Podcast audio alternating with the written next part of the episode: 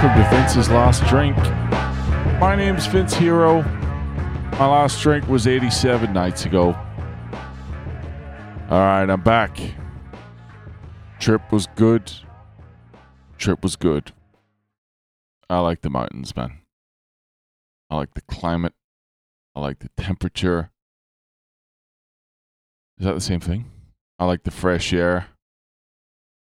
I'm not a fucking salt and sand life kind of guy.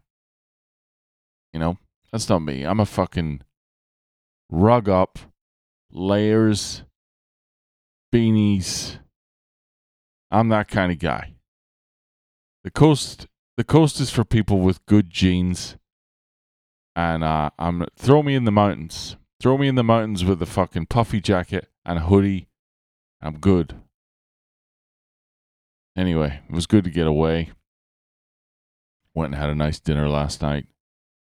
Then uh, got up early and did a fucking did a hike down to the bottom of a canyon this morning.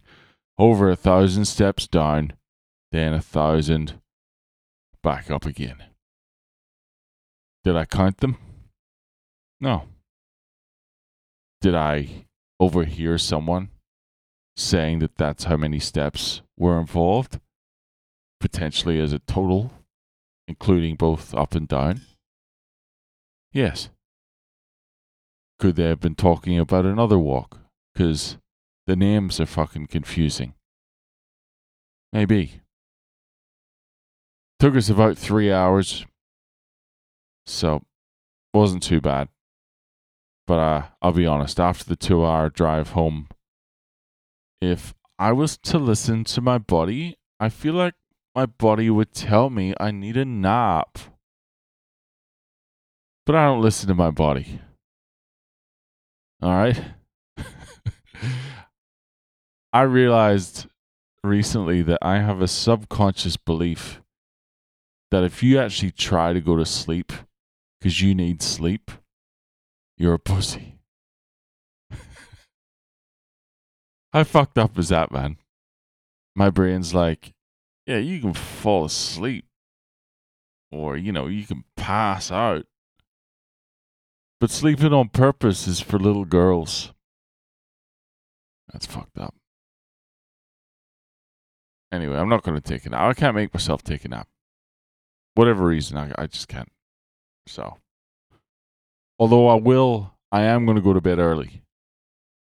But that's because I want to get up at 3 a.m to watch uh, the NBA. I want to watch Miami play Boston. And, you know, any NBA fans out there, give me a cheer. Never mind. I hope you had a good weekend. I'm going to hit the showers. I'm going to put on some fleecy shit.